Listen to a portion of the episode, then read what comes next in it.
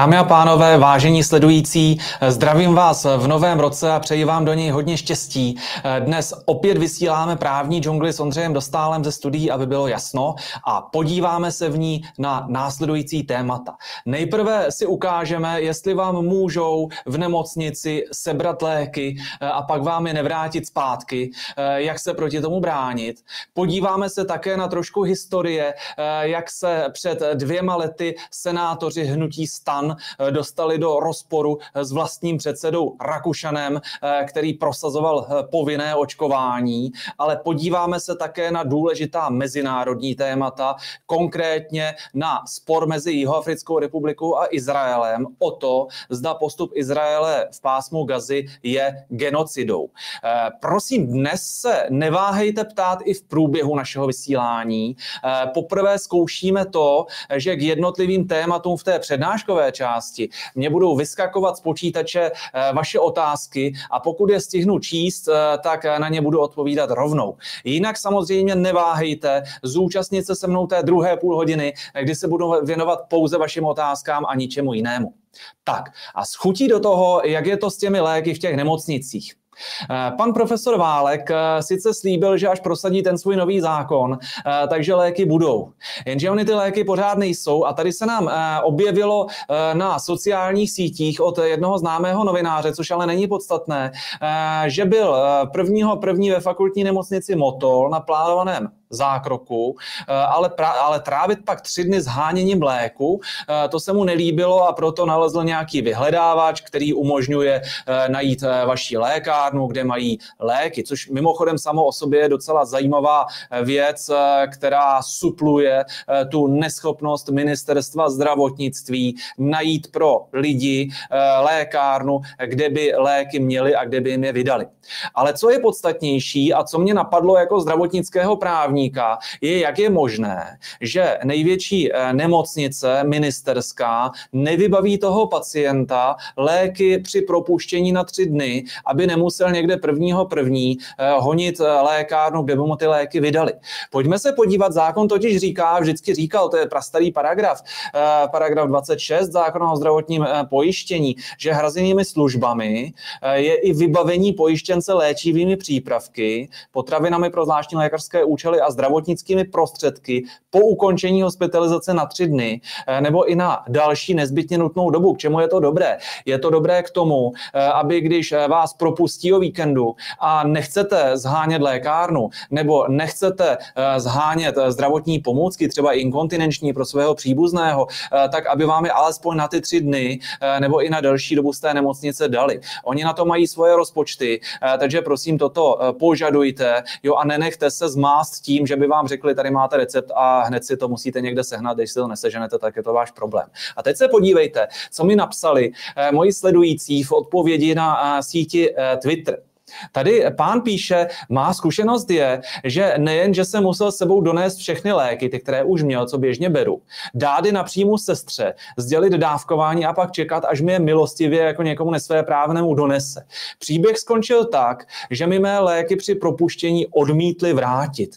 Údajně je už neměli. Tak toto je prosím úplná ostuda. Já jsem na to reagoval tak, že samozřejmě ty léky eh, ve chvíli, kdy je dostal v lékárně, tak jsou jeho majetek. On je řádně zaplatil buď prostřednictvím prostřednictvím zdravotního pojištění nebo prostřednictvím doplatku. Eh, ta cena, kolik stál, je tu vína sůklu a pokud mu je v té nemocnici ztratili, eh, tak by měl žádat náhradu té zbytkové ceny, protože je to skutečně úplně stejné, jako kdyby při příchodu do nemocnice eh, odevzdal do úschovy bomboniéru a pak, když by odcházel, tak by se dozvěděl, že mu ji sežrali jo, a že mu žádnou bomboniéru nedají. Tak s těmi léky je to, je to to samé. To, že ty léky jsou často plně hrazené a že je ten pacient dostane, po eh, odchodu z nemocnice, z lékárny eh, zase zadarmo, tak to na věci nic nemění. Eh, ta nemocnice skutečně nemůže ty, ty lék, léky, které patří pacientovi, mu nějakým způsobem vypotřebovat nebo zahodit. Je to jeho majetek, který musí být vrácen. Prosím, uvědomme si, že některé léky jsou velmi drahé. Nemusí stát nutně 100 milionů jako léky pro toho malého Martíka, na kterého se dělala sbírka, ale i některé dražší léky pro chroniky klidně můžou stát nějaké jednotky nebo desítky tisíc. Takže tam, pokud by v té nemocnici po té hospitalizaci nebyly tomu pacientovi vráceny zpátky, tak by mu vznikla podstatná škoda. Ale to podstatné je, že nejenom, že vám ty léky nesmí spotřebovat nebo zahodit, ale ještě vám těmi nemocničními léky z té nemocniční krabičky musí pokrýt ty tři dny po propuštění hospitalizace. Takže dobré vědět, je to vaše právo, máte to zadarmo, zaplatili jste si to tím půl milionem korun ze zdravotního pojištění. Ale teď už se pojďme podívat eh, na ohlédnutí eh, dva roky zpátky. Eh, co bylo tehdy, co nás trápilo, na co jsme naštěstí už teď možná pozapomněli. Tehdy pan ministr Válek odmítal zrušit tu Vojtěchu vyhlášku o povinném očkování a lidé se báli, že skutečně se budou muset povinně naočkovat. Tehdy se ale naštěstí vyskytla skupina odvážných senátorů, mezi jinými i paní senátorka Dernedová, se kterou samozřejmě dlouho dlouhodobě spolupracovali, ale, ale i další. Eh, prosím, eh, když se podíváte na ty fotky, tak tam uvidíte lidi, kterých si vážím. Kromě mojí maličkosti je tam i pan eh, doktor Tomáš Nielsen z Pro Libertáte, se kterým jsme tehdy tu ústavní stížnost podali a skutečně ten válek se zaleknul. A teď se podívejte, jak na to reagoval pan Rakušan. Tady je titulek Povinné očkování rozděluje stan. Rakušan jde proti senátorům z vlastního hnutí. Skutečně přestože i tito lidé slibovali, že nebude povinné očkování, tak po volbách úplně otočili a dokonce šli proti vlastním senátorům, eh, kteří pak i sami to měli politicky velice těžké. Mnozí z nich kvůli tomuto odporu eh, pak třeba eh, neprošli. Takže skutečně musíme rozlišovat, kteří politici jsou věrohodní a kteří ne. A pan Rakušan to skutečně nebyl. Ale já jsem pišný na to, že jsem tehdy mohl s doktorem Nielsenem a se skupinou 13 odvážných senátorů 5. 1. 2022 poslat na ústav ústavní soud, že povinné očkování proti covidu teda jako opravdu ne. Takže to je malá vzpomínka. Pojďme se ještě podívat na jednu věc, která je důležitá k pochopení, jak si s náma média za toho COVIDa, covidu hrála.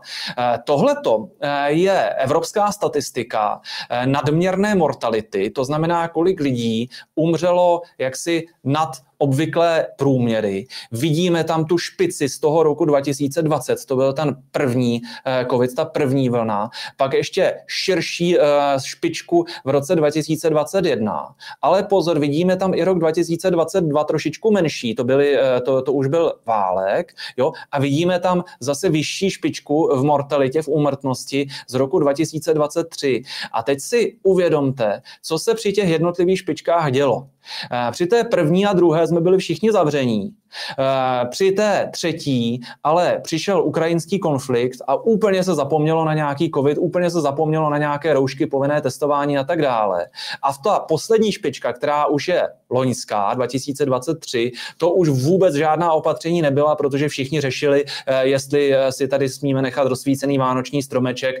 Pan poradce pana prezidenta Kolář říkal, že ten stromeček smíme zapnout jenom na chviličku a pak ho zase musíme vypnout, abychom šetřili energii kterou více potřebují ve svém boji eh, někde na Ukrajině. Eh, tehdy paní Pekerová řešila, že máme nosit ty dva svetry a to, že tady máme v podstatě úplně stejnou křivku úmrtnosti, jakou jsme měli ty tři roky předtím, to absolutně nikdo neřešil. Čili tady, když se podíváme, jo, tak vidíme, že vlastně ta mediální masáž kolem toho covidu v těch prvních dvou letech byla. V těch v tom třetím roce byla na půl a v tom čtvrtém roce nebyla vůbec jo, ale na té mortalitě se to nějak neprojevilo. Jo. Takže tady vidíme, jakou obrovskou moc mají ta zblázněná média, eh, která jednou eh, nás tady eh, posílají do války, jindy nás posílají do lockdownu a nutí nás skrz nejrůznější sváteční řečníky, abychom nosili roušky v lese a abychom se štítili neočkovaných. Takže dávejme si pozor na fakta, dávejme si pozor na to, co jsou skutečné statistiky, co se děje. Za toho covidu skutečně došlo k nadměrným úmrtím, ale nekoreluje to, není to v souvislosti s tím, jaká opatření si zrovna tady eh, blázniví eh, zdravotničtí eh, politici a novináři vymýšleli. Pojďme dále. Ohledněme se ještě na jednou věcí a ta se týká voleb. Ta, tady si připomenu, protože jsme loni touto dobou řešili prezidentské volby, A pak, když ten pan prezident vyhrál, Pavel, tak eh, podívejte, co vyšlo, eh, co vyšlo v deníku N. Eh, tady říká jeho poradce a strůjce jeho úspěchu, zase pan Kolář, mecenáši byli po dvou nezdarech zoufalí. Chtěli vědět, že se to povede, říká strůjce Pavlova úspěchu. Já to říkám proto, že jako tady se bere jako úplná samozřejmost v Ačkovém deníku N, že vlastně koho zvolej, tak to řeší tady nějací mecenáši. Jo? Tady zase vidíme, že zase že sponzoři eh, od eh, Pavlovy kampaně, eh, dali 3 miliony socdem. Eh, peníze od miliardéře jí mají pomoci přilákat nové mladé tváře. Eh, dámy a pánové, já toto považuji za velice špatné z hlediska kvality demokracie, protože přece není možné, aby nějací pracháči rozhodovali, kdo vyhraje prezidentské volby, anebo která strana projde a která neprojde. To je úplně špatně. Tohle to narušuje ten volební proces. Mimochodem, když tam pan Kolář říkal, že se to dvakrát předtím nepovedlo, jo, tak to byly, to byly pokusy sesadit pana prezidenta Zemana, eh, který ale svojí osobností dokázal přeprat i tento tlak eh, a nepodařilo se v těch dvojích předchozích volbách jeho proti kandidátovi eh, úspět. V těch dalších pak už pan Zeman nekandidoval, takže tam už to pro sponzory od pana Koláře dopadlo dobře. No, když se podíváme, jak se to propisuje do důvěry veřejnosti k jednotlivým ústavním institucím, a to už je nový graf, to už je prosincový, tak vidíme, že prezident má sice stále ještě dobrou podporu, ale ta mu silně klesá. Jo? Ta podpora pana prezidenta eh, klesá, možná za rok zjistíme, že už jsme pod polovinou. U vlády a poslanecké sněmovny je pak naprosto tragická. Vidíme tady, že vláda už má rozhodně důvěřujících lidí pouhá 2% a poslanecká sněmovna jenom 1%. V podstatě rozhodně už té vládě a poslanecké sněmovně pětikoaliční nevěří nikdo. Jo, a i když se k tomu přičtou ti mírní podporovatelé, ti spíše důvěřuje, tak pořád se nedostaneme ani na 20%, ani každý pátý už dnes nevěří Fialově vládě, což se přesně propisuje i do eh, mezinárodního srovnání lídrů, kde Petr Fiala je úplně dole eh, a ty jeho výsledky jsou naprosto strašné. Čili takto jsme to dopracovali eh, po těch ostatních volbách. Skutečně ta šťastná ruka voliče se úplně nepodařila, milion hlasů propadl a je to jeden z důvodů, proč se angažovat i v politických stranách nebo zajímat se o volby, aby to v těch příštích volbách dopadlo trošku lépe a měli jsme vlády a reprezentanty v Česku i v Evropě, eh, kteří eh, budou důvěryhodnější, eh, než každý pátý občan podporuje. Čtyři pětiny jsou proti. A mám tady hned dotaz, eh, jak jsem slíbil od paní Marie Málkové. Dobrý večer, pane doktore. Je možné, že v současné době, pokud lékař předepíše pacientovi antivirotika na COVID, zaplatí pacient v lékárně 20, případně 25 tisíc korun.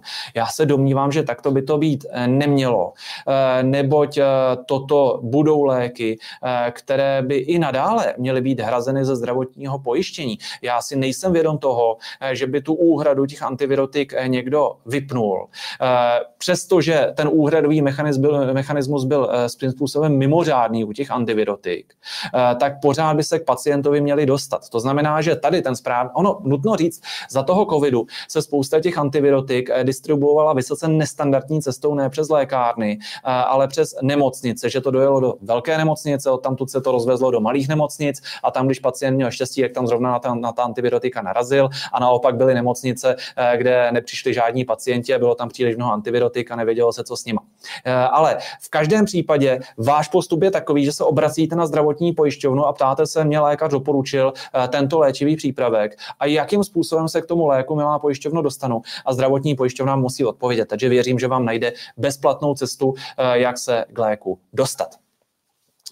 Pojďme už eh, dále v přednášce eh, a jsme u zdravotnictví stále, neboť pan profesor Válek těsně před eh, Vánocemi tady nám oživil z hrobu nad standardy pana exministra Julínka. Já jsem si dovolil takovou ilustraci tady umístit, kde se bude pokoušet udělat to létací kolo, se které, na kterém už nabourala ta předchozí vláda a stálo jí to kraje skrz regulační poplatky, ale nejenom regulační poplatky, ale i přes ty nadstandardy miliardy, no tak protože nám zase vládne ODS a zase nám vládne TOP 09, eh, tak to prostě zkoušejí znova. Jo, oni prostě nic neumí, vždycky, když vládne ODS a TOP 09, tak přijdou nějaké nadstandardy. Jo, takže teď nám tady pan ministr anoncoval, že si na péči budeme moci připlatit, což já překládám, budeme muset připlatit. V polovině tohoto, tohoto měsíce by měla být paragrafová znění od příštího pololetí by to mělo platit. Oni, jak mají těch 108 v té poslanecké sněmovně, tak není vyloučeno, že jim to projde, ale skutečně píšou to ti stejní lidé, kteří psali i tu Julínkovu reformu, takže řekl bych, že neúspěch a havárie je takřka zaručena. A, takže na nadstandardy se určitě v, té, v tom příštím půlroce zaměříme, abychom všichni věděli, e, co nás čeká, případně jak se tomu postavit na odpor. Mimochodem, já jsem měl setkání s odboráři. Velmi si vážím toho, že jsou ochotní se mnou komunikovat a jim se velmi nelíbí, co se v té legislativě děje. Opravdu tedy nechtějí žádné organizace řízené péče, nechtějí tady to, proti čemu protestovali už za Nečasovy a předtím Topolánkovy vlády, takže ten odpor bude veliký, přestože v tento moment nemají úplně zastání v poslanecké sněmovně, tak určitě nezůstaneme ani my, ani oni potichu. Mám tady poděkování od paní, paní Marie Málková, Málkové, není záč, snad to dopadne, pokud by to nedopadlo, tak do příště za 14 dnů, kdy se tady uvidíme znova, určitě napište, co vám ze zdravotní pojišťovny přišlo. Když se vrátíme ještě na chvilku ke zdravotnictví, tak dokonce kus té reformy už v paragrafech přišel před Vánoci. Já jsem to komentoval eh, pro deník CZ a vyšlo to ve všech regionálních mutacích. Neboť eh, tady se nám snaží eh, pan ministr a paní a naše vláda, jak se říká, ukrást i co není přibitý.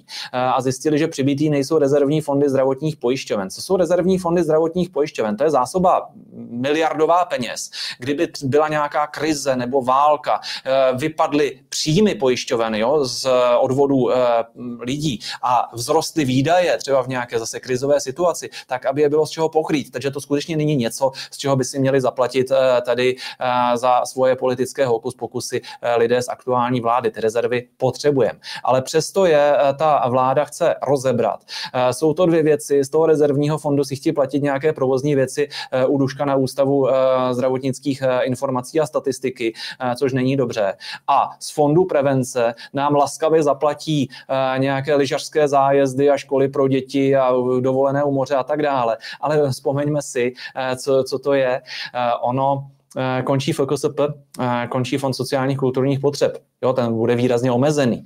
Eh, to znamená, že to, co se platilo pro zaměstnance z tohoto fondu, z toho FKSP, jo, ty tábory pro děti a tak dále, tak to teď laskavě dostaneme tedy z fondu prevence zdravotních pojišťoven, takže podojí zdravotní pojišťovny o to, co těm zaměstnancům bylo odebráno. Takže je to jenom takový účetní trik, zahučí v tom něco přes 20 miliard z toho rezervního a z toho provozního fondu a to pak samozřejmě bude těm pojišťovnám chybět. Pan Dalibor Plesník se ptá, jak můžou oživovat nadstandardy, když ani nejsou přesně definované standardy. No nemůžou. Eh, a to právě bude ta legrace, protože oni to stejně zkusí. Eh, oni zkusili dvě věci. To, už, to co už přišlo tady v téhle eh, navrhované novele, tak je, že jakoby všichni budou mít hrazeno všechno, ale ti, kteří budou hodní a budou tady chodit včas na prevence, tak třeba budou moct předčasně eh, předčas, eh, dřív, na, dřív na zákrok.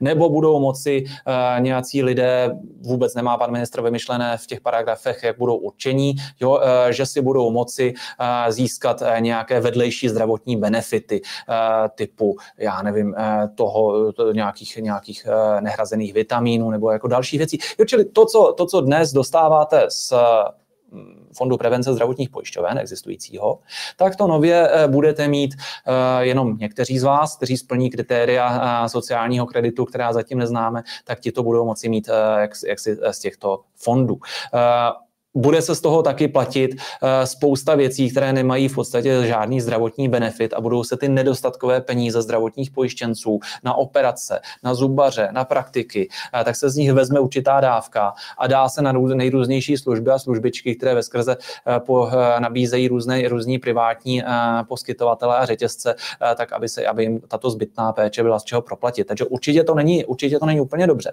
Ale to je to, co jakoby dostaneme navíc. A teď, teď je ta otázka, co nám se seberou a co, si, co když budeme chtít, tak si budeme muset platit. A to přijde v té polovině dubna, v té polovině ledna, já se na to hrozně těším, protože přesně jak píšete, tahle ta vláda absolutně neumí vymezit, co se hradí a co se nehradí, protože to by šla do e, sporu e, a střetu se zájmovými skupinami.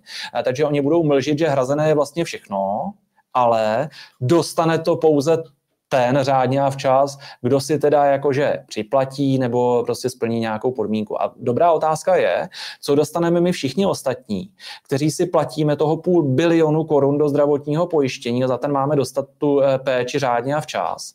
Tak když si nepřiplatíme, tak za vlastně za to něco dostaneme. A to je ta otázka, na kterou se budeme ptát a jsem zvědavý, co nám na to pan ministr odpoví. On vůbec pan ministr má spoustu problémů, s tou novelou. Eh, tady jsem si dovolil ukázat jeden paragraf. Podívejte, co se tady děje. Teď to je trošičku těžký téma, jo? ale od jak živa bylo pravidlo, že když někdo ublíží jinému a ten jiný se musí léčit, na, na účet zdravotní pojišťovny, tak zdravotní pojišťovna si potom škůdci může vymáhat náklady. To je v pořádku. Třeba když nabourá opilý řidič někoho jiného, porazí chodce, jo, chodec se musí léčit, tak pojišťovna jde potom řidiči. Jo, když eh, násilník někoho zbije, jo, eh, tak zase eh, potom násilníkovi pojišťovna chce tu, ty náklady léčení. Ale podívejte se, co tam teďka na tom ministerstvu připsali. Oni připsali tu zažlucenou větu, příslušná zdravotní pojišťovna má i vůči svému pojištění pojištěnci právo na náhradu nákladů eh, za jemu poskytnuté zdravotní služby, které vynaložila v důsledku jeho zaviněného protiprávního jednání. Eh, oni to vykládají tak, že když někdo je opilec jo, a způsobí si škodu, tak teda mu to nebude hradit zdravotní pojišťovna a ty peníze za to léčení si z něj, eh, od něj bude žádat zpátky. Dobrý, s tím se asi dá souhlasit. Ale pozor, to zaviněné protiprávní jednání, to může být i nedbalost, tak to může být i jiné protiprávní jednání. Třeba nedodržování léčebného režimu. A teď si představte, co se, co se všechno v té praxi může stát. Eh, máme třeba člověka, který splácí hypotéku, eh, živí rodinu, takže má stresující zaměstnání. Jo, a má problémy s tlakem a se srdíčkem a přijde doktorovi a doktor řekne, hele, nemůžete dělat jako sedavé stresující zaměstnání, protože s tím budete mít problém. Jo, ale ten člověk, protože potřebuje platit tu hypotéku, eh, tak furt dělá toho šéfa jo, a stresuje se a tak dále a pak ho jednou trefí, jo, dostane infarkt. Jo, a dojde do té nemocnice, tam ho odléčí. No a zdravotní pojišťovna přijde a zeptá se, a dodržel jste ten léčebný režim, nenechal jste toho, toho stresujícího zaměstnání? Ne, tak zpětně vám přijde účet, protože tu péči vám nebudeme hradit a musíte si ji zaplatit. Jo, nebo máme někoho jiného, jo, zase jako ne každý je dokonalý, eh, komu lékař řekne, eh, musíte zhodit 10 kilo.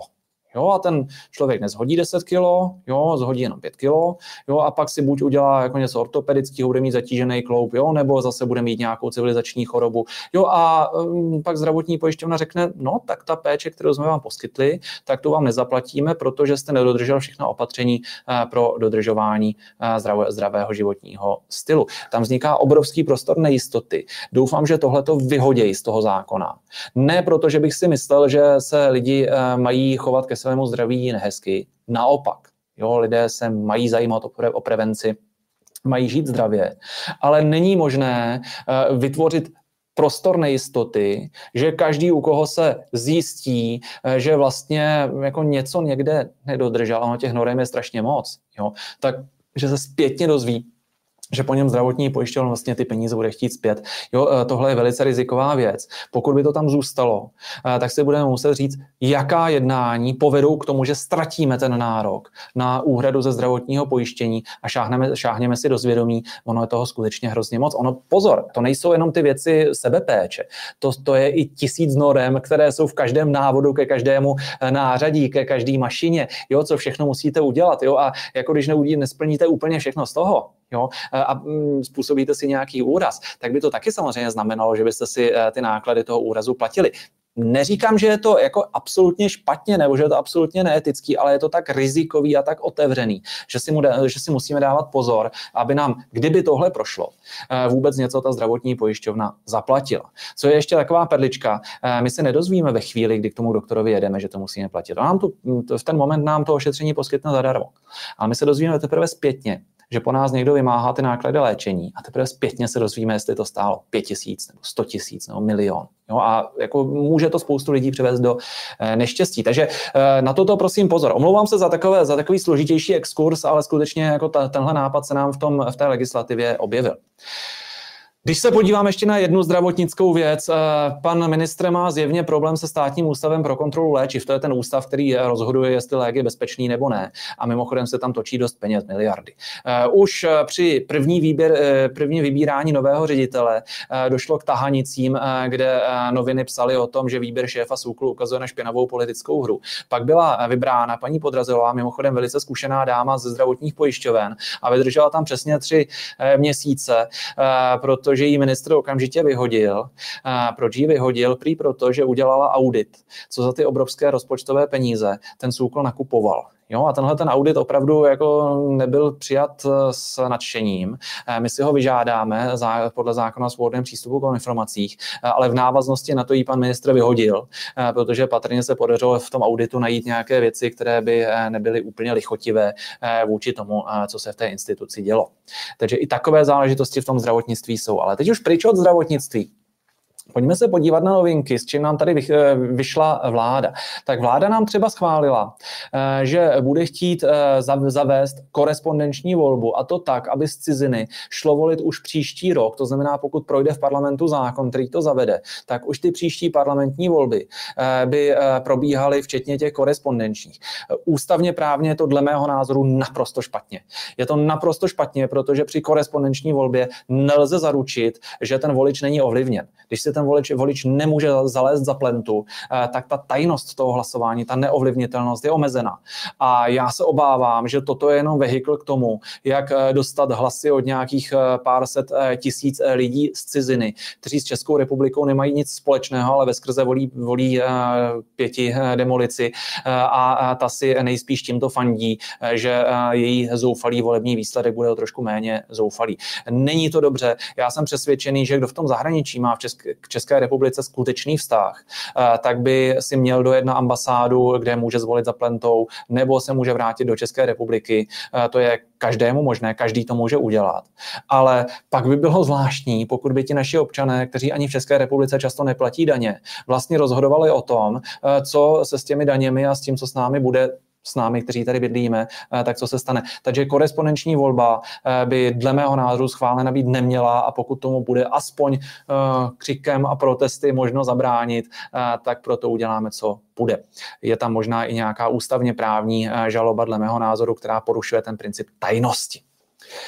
Pan Josef Mičík píše, v bývalých slovenských štátoch ovládaných cudzou mocou globalistickými elitami od roku 1990 platí kedysi Stalinov výrok. Volby vyhrává ten, kdo počítá hlasy. Ano, je to, je to problém. A zatímco to zalezení za plentu eh, v podstatě nás velmi chrání v tom, že aspoň nám nikdo nevede ruku a k jakýmkoliv manipulacím by pak už mohlo dojít jedině při tom sčítání, tak u té korespondenční volby eh, tam je ještě jeden a mnohem větší, závažnější eh, prvek nejistoty. Paní Jana Hanlová píše, je to nesmysl, aby lidé, co žijí v cizině, se zúčastnili voleb včera, když to neplatí do státní kasy. No přesně tak. Co se děje s našimi penězi, to ovlivňujeme my jako daňoví poplatníci tím, že někam někomu házíme a někomu, někomu neházíme hlasy. Dobře, když je někdo v cizině, třeba dočasně, přijede si do České republiky, eh, republiky odvolit v pořádku. Přijede si odvolit na ambasádě, dobrý, fajn, ale musí projevit aspoň ten minimální zájem o tu Českou republiku v tom, eh, že si prostě jako za tu plentu dojede a ne, že někde napíše nějaký dopis a zase na čtyři roky ztratí o Českou republiku zájem, ačkoliv ovlivnil, co se v ní děje tou svojí korespondenční volbou. Takže korespondenční volbu za mě ne. Pojďme dále. Eh, další taková perlička, kterou, po nás, eh, kterou nám tady chtějí zavádět, eh, ocitla se v novoročním projevu pana prezidenta. Prý je na čase přijmout euro. Všichni se ptají, proč najednou euro. Pan Klaus řekl, že by o tom mělo proběhnout referendum. No, na to byla protinámitka, že přece už jsme v, referendum rozhodli, v referendu rozhodli o členství v Evropské unii a že tím pádem nemusíme dělat druhé referendum kvůli, Evrop, kvůli euru. No jo, Jenže ta Evropská unie, eh, do které jsme vstupovali v roce 2004, to je trošičku jiná Evropská unie, než ta, eh, ve které jsme dneska. Eh, tehdy zde nebyl migrační pakt, tehdy zde nebyl Green Deal, tehdy jsme se nebavili o tom, že by se omezovala suverenita členských států přes rušení práva VETA. Byla to velmi ekonomicky zaměřená skupina států, ale ty plíživé kroky k omezování suverenity těch členských států, k jakési federalizaci, tak ty tam tehdy nebyly. Takže skutečně i pokud by šlo o to euro, které je významným nástrojem toho, že stát Česká republika by ztratil tu možnost ovlivňovat eh, monetární eh, politiku, tak to by měl být krok, který by minimálně měl referendem projít. Teď je problém, že eh, to referendum nemáme dostatečně podchyceno v našich právních předpisech, takže je to otázka, jak by to bylo z jeho závazností. Ale prosím, nevěřte tomu, že jsme povinní přijmout euro jenom proto, že jsme vstoupili do Evropské unie a splnili jsme, splnili jsme, splnili jsme ekonomická kritéria. Je to tak, že máme jako suverénní stát právo rozhodnout, jestli to tak bude nebo nebude. Pouze k tomu je zapotřebí hledat eh, ústavně právní cestu. Eh, věřím, že toto už bude věcí příštího volebního období, eh, ve kterém se zvolí nějaký nový spolehlivější parlament. Ono totiž vrátit se zpátky, to znamená zase zrušit euro a vrátit se ke koruně, už by bylo poměrně obtížné. Ono je to trošičku jednosměrná cesta, takže jestli se přes ní vydáme, tak to by skutečně mělo proběhnout nějakým, nějakou, nějakým procesem, který umožní voličům rozhodnout ano nebo ne. Pojďme ještě dále. Teď eh, k jiné oblasti, ke které mám velmi osobní vztah jako rodič. Eh, tří dětí, z čehož eh, to nejstarší teď bude mít 10 let a bude dělat přijímačky na střední školu. Budeme zkoušet, buď projdeme nebo neprojdeme, teď to ještě není tak hrozný. Ale podívejte se, co nám píšou, co nám píšou se školstvím. A bude to platit jak na ty páťáky, kteří chtějí jít na víceletý, víceletou střední školu, tak i na ty deváťáky. Čeká nás divoký rok, bude bude revoluce ve výuce při financování přijímačkách. Existuje obrovský chaos v tom, jak to vlastně s těmi přijímačkami bude. Ale podívejte se, co tady, co tady v té reformě vyučování píší. Ministerstvo školství uh, chce snížit kritéria na malé děti. Uh, prý na konci páté třídy tak bude například stačit, aby žák sčítal očítal, násobil a dělal do deseti tisíc eh, a má umět řešit problémy, jako že na poli je 34 ovcí na pole přichází další 29 ovcí, eh, kolik ovcí je nyní na poli. Prosím vás, tohle to jsou dětinské věci, které jako mě počítá prvňáček, jo, jako tohle to skutečně jako jo, Páťanda jako by neměla vnímat jako něco, co se teprve učí. Ale já bych tady hrozně rád upozornil na jednu past, kterou na ty děcka děláme.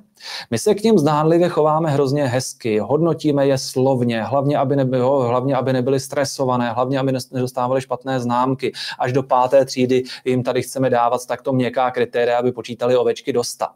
A pak najednou přijdou na ty scio testy, na ty, před, na, na ty přijímačky.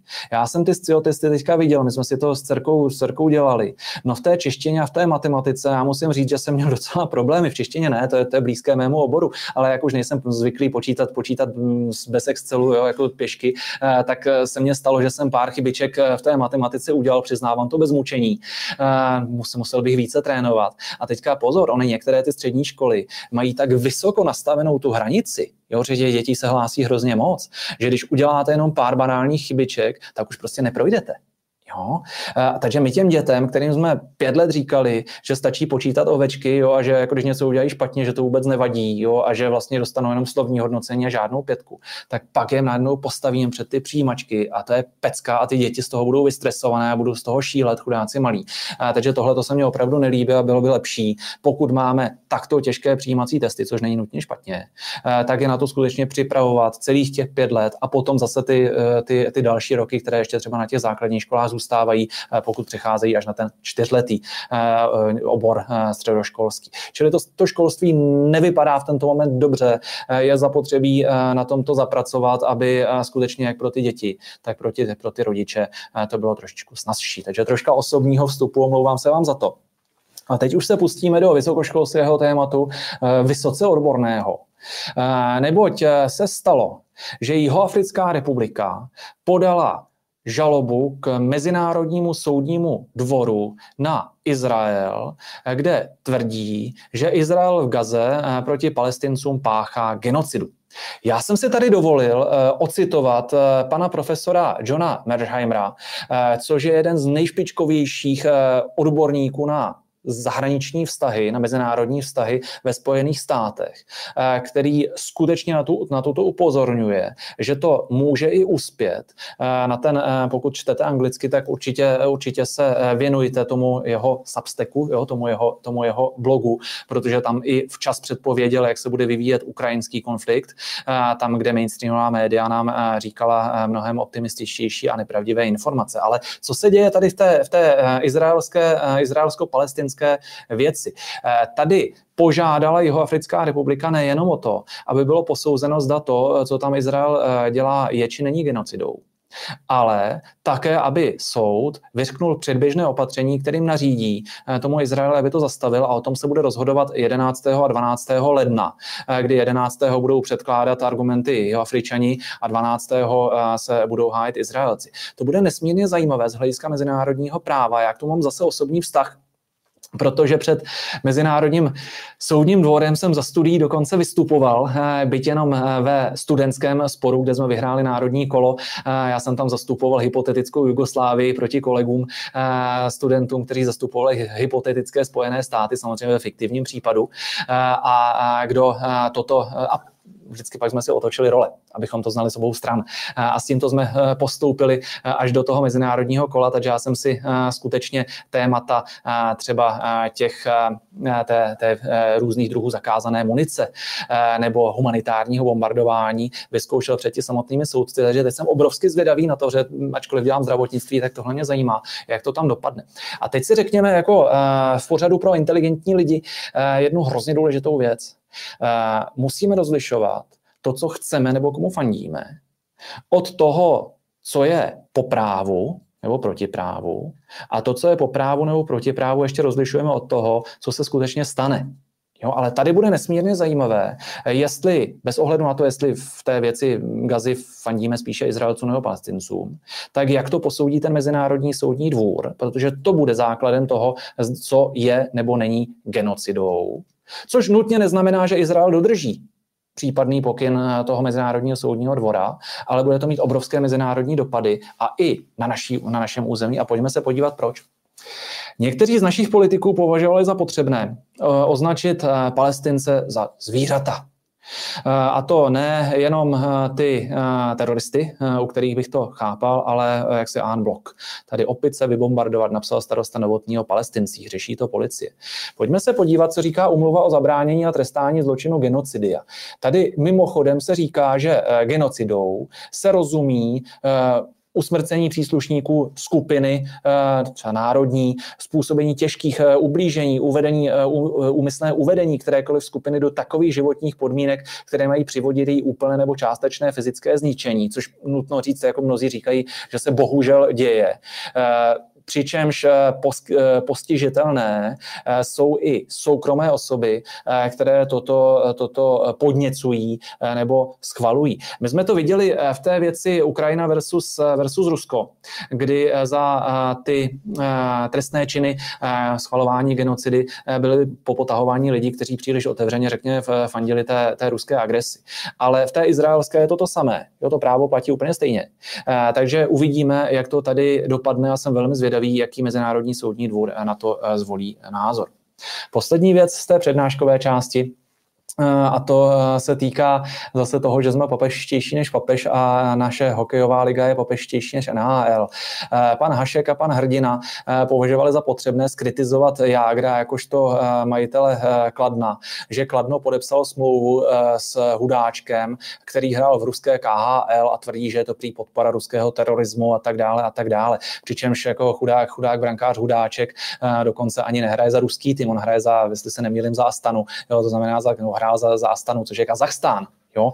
E, takže ačkoliv eh, v NHL vesele, vesele e, střílí góly Ovečkin, což je velmi silný zastánce jaksi, ruského národovectví, jo? tak tady chudáka, hudáčka, protože ani nehrál, nehrál za Rusy, ale za Kazachy, a pouze se účastní KHL, tak se tady snaží teďka deplatformovat pánové Hašek a Hrdina.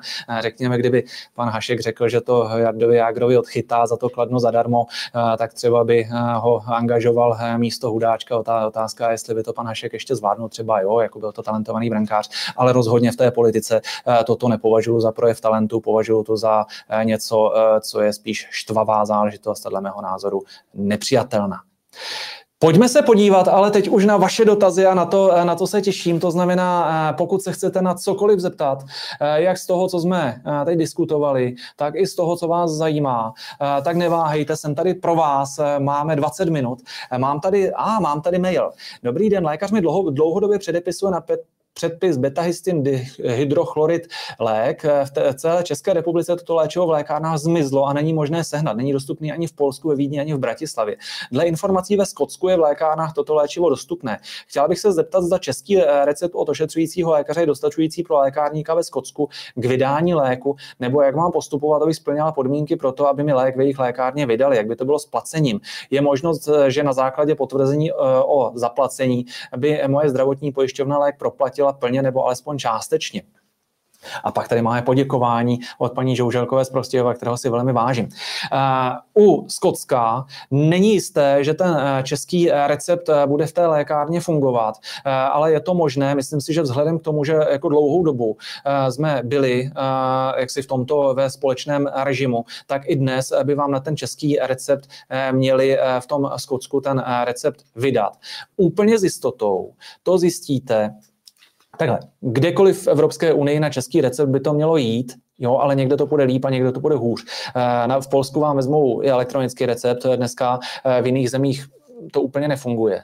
Ale jak je to přesně ve Skotsku, tak to vám řeknou na eh, kanceláři zdravotního pojištění, takzvané Centrum mezistátních úhrad, kancelář czp.cz, eh, což je společné pracoviště zdravotních pojišťoven a tam jsou návody pro jednotlivé země, jak je to s těmi léky. Pokud zdravotní pojišťovna lék, který by byl v České republice hrazený, není schopna v České republice zajistit, tak v takovém případě by musela proplatit eh, tu péči poskytnutou v zahraničí. Znamenalo by to ovšem na pobočku té pojišťovny nebo na jejich kontaktní klientské centrum se obrátit a předem je o to, o to požádat, abyste si byla jistá, že to tak bude. Pokud ten lék samozřejmě není moc drahý, eh, tak to můžete zkusit i zpětně eh, s tím, že se o ty peníze budete nějakou dobu tahat. Ale Teoreticky za to eh, vaše zdravotní pojišťovna musí zajistit dostupnost hrazených služeb, tedy i hrazených léčiv. A pokud to léčivo nejste schopná sehnat, tak na ně se můžete obracet nejenom se stížností, ale dokonce i s žalobou, eh, aby vám splnili tu povinnost zajistit časovou a místní dostupnost toho léku. A to, jestli to dostanete ve Skotsku, tak to se dozvíte na jiné instituci, na té kanceláři zdravotních pojišťoven. Tak. Pojďme dále. Eh, máme-li eh, další, další dotazy? Mimochodem, a máme. Eh, paní Markéta Černá píše, dobrý den, ráda bych se zeptala, jak mohou postupovat, vím, že odvoláním, spíš se bránit, když po zhoršení zdravotního stavu nám byl zamítnut vyšší stupeň invalidního důchodu. Zhorší, zhoršení stavu je složen z několika diagnóz, pak mě tady nepokračuje už z režie text, ale umím si představit, jak to, jak to bude dál. Možná je to, možná je to konec textu. Je to tak, že abyste splnila příslušný stupeň pro přiznání toho, co žádáte, tak je zapotřebí doložit lékařské posudky, které budou svědčit o tom, že to tak opravdu je. Pokud chcete uspět v odvolání, doporučil bych i vyzkoušet znalecký posudek, zadat znalci z příslušného zdravotnického oboru, například neurologie, ortopedie, podle toho, jaký, jakou, jaký zdravotní problém máte, eh, aby posoudil, zda jste či nejste schopná vykonávat eh, určité činnosti eh, v běžném životě a tento znalecký posudek by měl, měl být nástrojem dostatečně silným, aby ta odvolačka toto buď přiklepla, anebo vrátila tomu prvnímu stupni k dalšímu řešení. Je s tím trošku papírování, je s tím zhánění znalce, prosím, vyžádejte si zdravotnickou dokumentaci od lékařů, u kterých eh, se léčíte, a to jak od praktického lékaře, tak i od specialistů na ta, to onemocnění nebo těch více onemocnění, eh, které máte, aby přesně a pravdivě zhodnotili, co s tím můžete bezpečně dělat a co dělat nemůžete. Jo? Eh, Tyto dokumenty vám pak pomůžou v tom sporu eh, proti, eh, jo, v, té, v, té, v, té, odvolačce, eh, takže v tomto vám přeji hodně štěstí. Další dotaz, který máme, Loschuták to píše. Dobrý večer. Na rehabilitaci chtějí 300 korun vstupní poplatek a za použití přístroje 100 korun. Za každou proceduru desetkrát ani v jednom případě nevydávali příjmový doklad. Je to oprávněný postup? Děkuji. Není to, oprá- není to správně, je to špatně. Mimochodem, uh, máme zde krabičku uh, první pomoci, uh, na, aby bylo jasno, z mých předchozích videí, kde jsme toto měli. Takže tam máme i ty paragrafy. Jednak jsme teď přes přes eh, Vánoce udělali velkou poradnu eh, pro jeden z krajů, kde to během třeba měsíce eh, nebo dvou vyjde. Ale řeknu vám to ústně, protože tohle je dobré znát. Podle zákona o zdravotních službách musí každý poskytovatel vás předem poučit, kolik bude eh, daná služba stát. Musí vás poučit, jestli je to služba hrazená nebo nehrazená ze zdravotního pojištění. Musí si to dát do ceníku, který má vyvěšený. A eh, když zaplatíte, tak máte právo dostat eh, účtenku a tuto účtenku prosím požadujte. S touto účtenkou se vydáte na svoji zdravotní pojišťovnu a na krajský úřad odbor zdravotnictví. Na obou se budete ptát, jestli skutečně se jedná o službu nehrazenou ze zdravotního pojištění. A pokud se jedná o rehabilitaci, kterou vám předepsal podle zákona ošetřující lékař, ať už specialista nebo praktik, a jedná se o smluvního eh, poskytovatele rehabilitačních služeb, tak v takovém případě ta smluvní rehábka, jo, která má smlouvu s vaší zdravotní pojišťovnou, vám nemůžou účtovat eh, žádný tři stovky eh, za vstupní poplatek, ani stovku za každou proceduru. To by bylo možné jedině tehdy, pokud by se jednalo o nesmluvní servis, jo, o někoho, kdo nemá s vaší společ, pojišťovnou nic společného, nebo kdybyste neměli doporučení od lékaře, jo, a přišli tam prostě z ulice a řekli prostě já chci rehábku, jo, tak pak vám řeknou dobře, zaplatíte si to. Ale zase jako na to mně přijde, že jako ta cena tomu úplně neodpovídá. Jo? Takže já si myslím, že je to asi tak, eh, že eh, když eh, si, jste se přišel od lékaře s indikací, na bezplatnou péči, tak oni vám přesto naúčtovali nějaký křivý registrační poplatek a pak vám ještě křivě účtují ty 100 eh, koruny eh, za ty procedury a není to špatně. Takže prosím, až tam příště půjdete, žádejte informaci o tom, eh, že je to péče nehrazená, jo, Oni, když vám řeknou, že je to péče nehrazená a pojišťovna zjistí, že eh, ve skutečnosti s nima smlouvu má, hradí jim to, tak je to podvod jo, a jde to postihovat jak trestně, eh, tak i správně právně vysokými pokutami. A jednak požadujte vždycky tu účtenku, protože ta vám umožní jak na krajském úřadě odboru zdravotnictví, tak na zdravotní pojišťovně doložit, že jste museli zaplatit něco navíc eh, a tím pádem i vést ty instituce k tomu, aby toho poskytovatele postihli, pokud to dělá špatně. Paní Hanlová píše, co říkáte tomu, že některé léky chtějí, aby se prodávaly třeba i v prodejně tabáku. Eh, já se domnívám, že je to záležitost v zásadě nežádoucí, dokonce se mluvilo o nějakých alzaboxech a tak dále. Eh, jako eh, jsou léky, u kterých to možná jde, ale nejsou to zdaleka všechny. Mnohé léky jsou citlivé na manipulaci, ať už na teplotu eh, při eh, jejich rozvážce, eh, jo, že to nes, jo, se nesmí dostat ani do horka, ani moc do zimy, jo, nebo může nastat nějaký problém další s jejich bezpečným uchováváním, takže pokud by se k vám dostali od neodborníka, nelékárníka, tak se může stát, že nebudou mít požadované vlastnosti nebo vám dokonce poškodí zdraví. Jo, takže spíše eh, v tento moment považuje za bezpečné, aby pro léky eh, chodili pacienti do lékáren, snad kromě úplně jako nejjednodušších eh, záležitostí, které se i v zahraničí prodávají na benzínových pumpách, jo, ale skutečně pro naprostou většinu léků, které potřebujete, je správné místo výdeje lékárna. Pan eh, Jan Vendelín Hála píše, měl by se zavést trest smrti a to každému bez rozdílu. Pakliže poničí cizí život, mám na mysli znásilnění a vraždy a vraždy pod vlivem drog, eh, tedy alkoholu a tak dále a také migrace něco uděláš a jdeš pod zem. Ono je eh, s trestem smrti je jeden obrovský problém. A to jsou justiční omily. Máme zde trestné činy, které máme za naprosto zavržení hodné, jo, které by třeba i někteří lidé eh, přivítali, pokud by byly eh, trestány smrtí. Ale největší argument proti trestu smrti je, že když se ukáže zpětně, že to ten člověk neudělal a že došlo k chybě v justičnímu omylu, tak už tu smrt nejde žádným způsobem očkodnit. Jo a justičních omylů jsme eh, měli hodně. I věcí, kde je to přinejmenším sporné, Mimochodem, teď odbočím, eh, jezdí po republice eh, s přednáškami pan Kajínek, jo, ten vězeň je obrovsky populární, píše knihy a tak dále. Ale to jsem odbočil. Eh, ten hlavní argument proti trestu smrti jsou justiční omily. Takže pokud máme někoho, kdo spáchal něco naprosto ohavného, tak tam můžou být dlouholeté tresty, můžou být doživotí.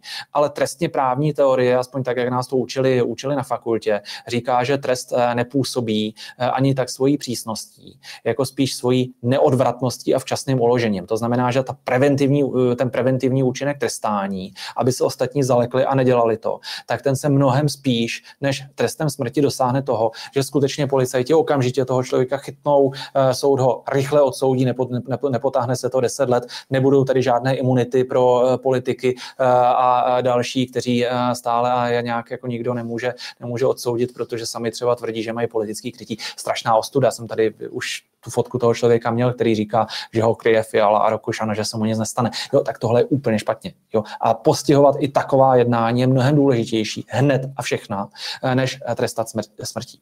Pan Kronstar píše, zrovna dnes v Polsku po 18 letech přišli na to, že sedí neprávem, no, tak to se říká, že to zkazí odpoledne. Jo, ale eh, ne takhle, eh, nebudu si z toho dělat legraci, ty justiční omily jsou problém a vždycky je tam možnost nějakého očkodného, samozřejmě vždycky je otázka jeho výše, jo, ale pokud je ten člověk už popravený, tak se s tím, tak se s tím nedá nic dělat. Čili považuji spíš za vhodné se k tomu trestu smrti, který jsme zde ještě v, před pár desetiletími měli, eh, tak se k němu spíše nevracet.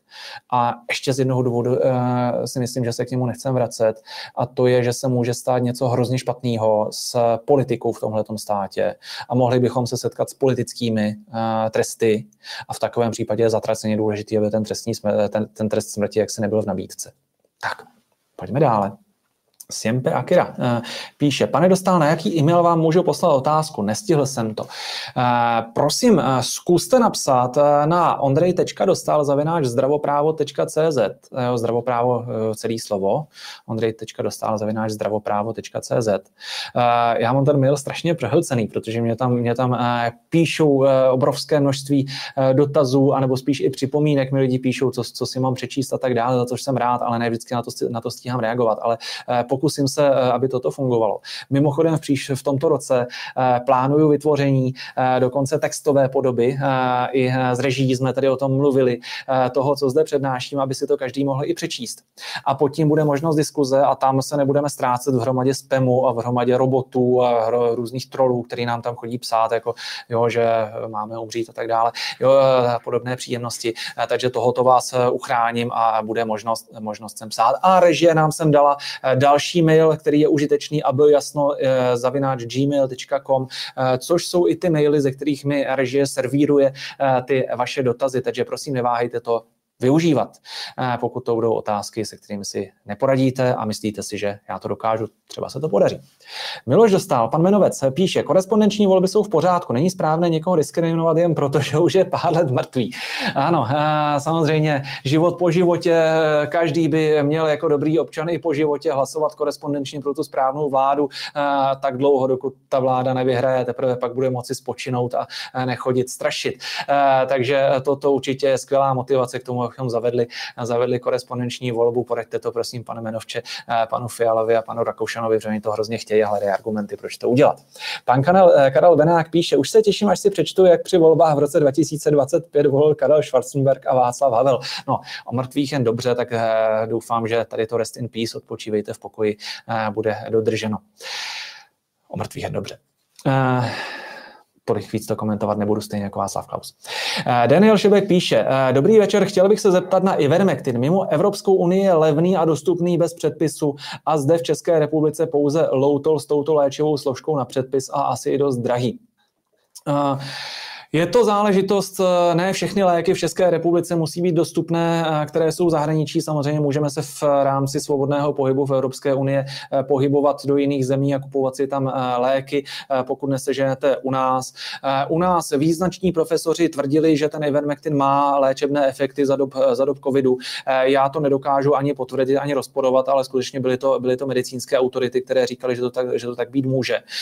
Čili pokud jde o předepisování a využívání léku, ať už si opatříte v České republice nebo zahraničí. Mám tady jednu obecnou radu. Poraďte se s, se svým ošetřujícím lékařem, kterému důvěřujete. A ten, který vám, když vám řekne tento lék, ano, sežeňte si ho, užívejte ho, tak ano. Pokud řekne ne, používejte nějaký lék, který vám předepisuju já, tak mu věřte. Jako právník vám nemůžu dát lepší odpověď, ševče, když se svého kopita.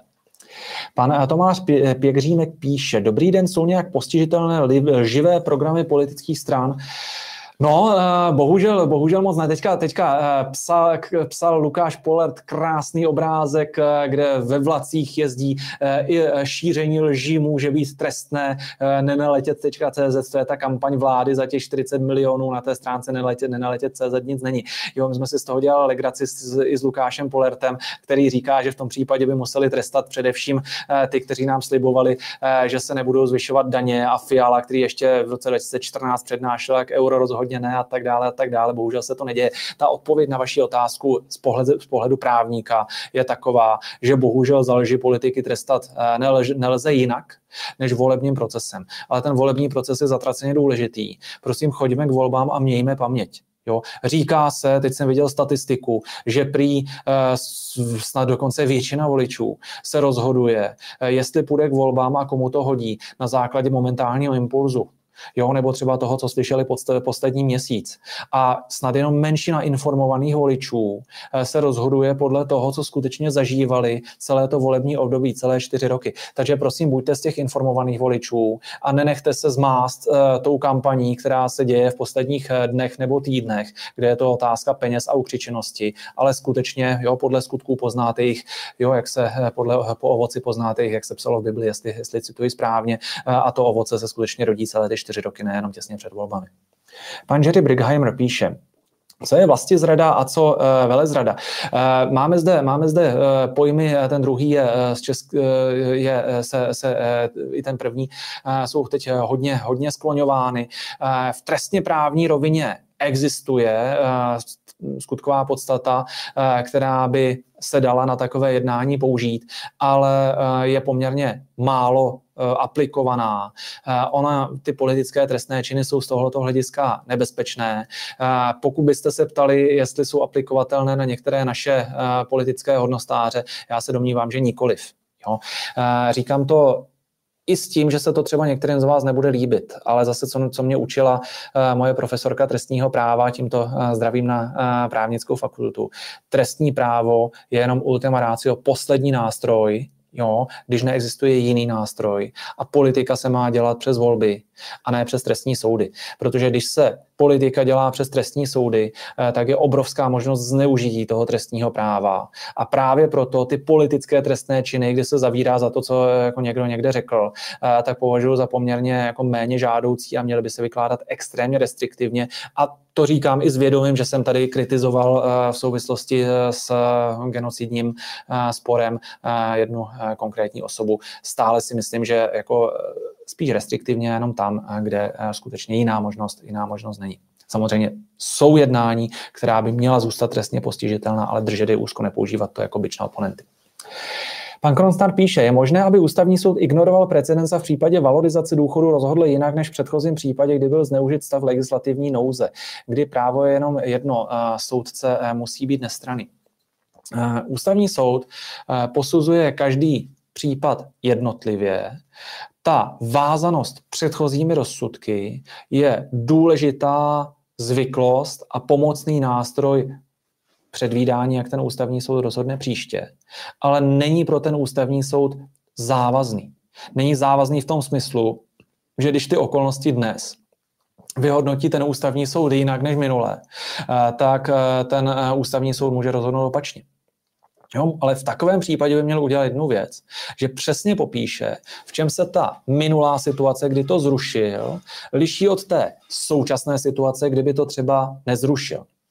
Pokud ten ústavní soud vědomě poruší tohleto pravidlo a stejnou situaci minule rozhodl ne a tentokrát ji rozhodne ano, tak je to špatně, protože to snižuje důvěryhodnost ústavního soudu a snižuje to předvídatelnost práva a vytváří to v právním řádu obrovský chaos, ale bohužel eh, neexistuje žádný nástroj, který by umožňoval ústavní soudce za tohle postihnout.